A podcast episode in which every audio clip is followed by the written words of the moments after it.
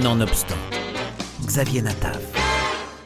Si vous ne l'avez pas déjà fait, si vous avez un peu de temps cette fin d'année, ne loupez surtout pas la magnifique exposition Johannes Farr, La vie dessinée. Le musée d'art et d'histoire du judaïsme présente la première rétrospective en France consacrée à Johannes Farr avec près de 250 planches et dessins, pour la plupart jamais montrés, mais aussi des carnets, des photographies et des films, l'exposition retrace le parcours d'un artiste exceptionnel dont la créativité se déploie depuis plus de 30 ans dans la bande dessinée, le cinéma et la littérature. Clémentine de Rouville, co-commissaire de l'exposition. On a eu la chance d'être deux commissaires, donc Thomas Ragon, qui est son éditeur historique, on va dire, de, chez Dargaud, avec lequel il a fait le chat du rabbin, et puis moi, qui avait un regard plus extérieur et qui, euh, moi, aime fouiller. Donc en fait, j'ai eu la grande chance d'avoir toute la confiance de Johan, et Johan m'a vraiment donné les clés de chez lui. Et chez lui, bah, il y avait toutes ses archives. Elles n'y sont plus aujourd'hui, mais il y avait tout.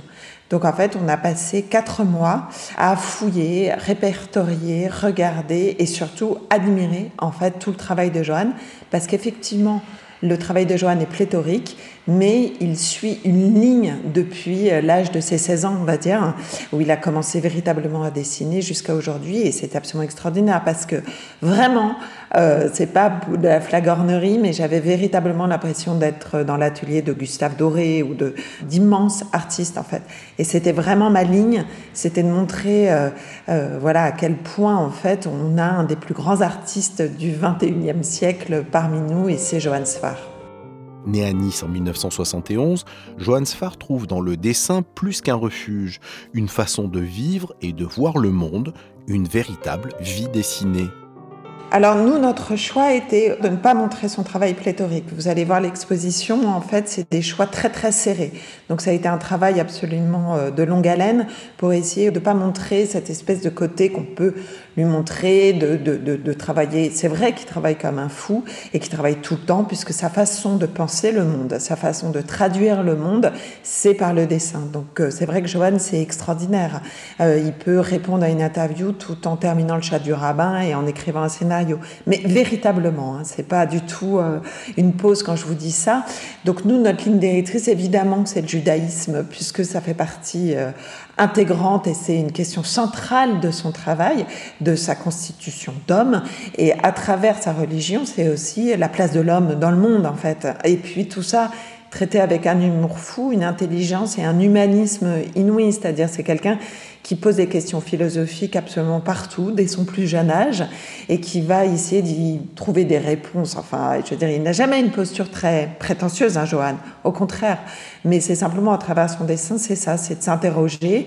Il a une histoire familiale très lourde, très intense, très dense, avec des personnages absolument inouïs, et on va les retrouver tout au long de son travail. C'est surtout ça qui nous intéressait avec Thomas, c'est comment, en fait, Johan, en fait, euh, joue la même partie de j'allais dire, mais comme tous les grands artistes, en fait.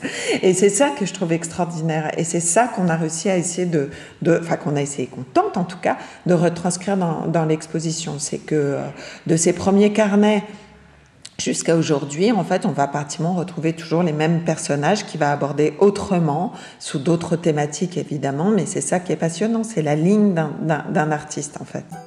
Avec le chat du rabbin en son centre, l'exposition est celle d'un artiste qui a mis une voix juive au cœur de tous ses récits, puisant dans l'histoire du judaïsme nombre de ses sources d'inspiration et alertant ses lecteurs sur la montée de l'antisémitisme.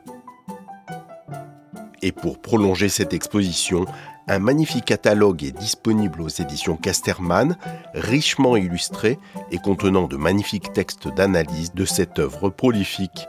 Johannes Farr, La vie dessinée jusqu'au 12 mai au Musée d'art et d'histoire du judaïsme.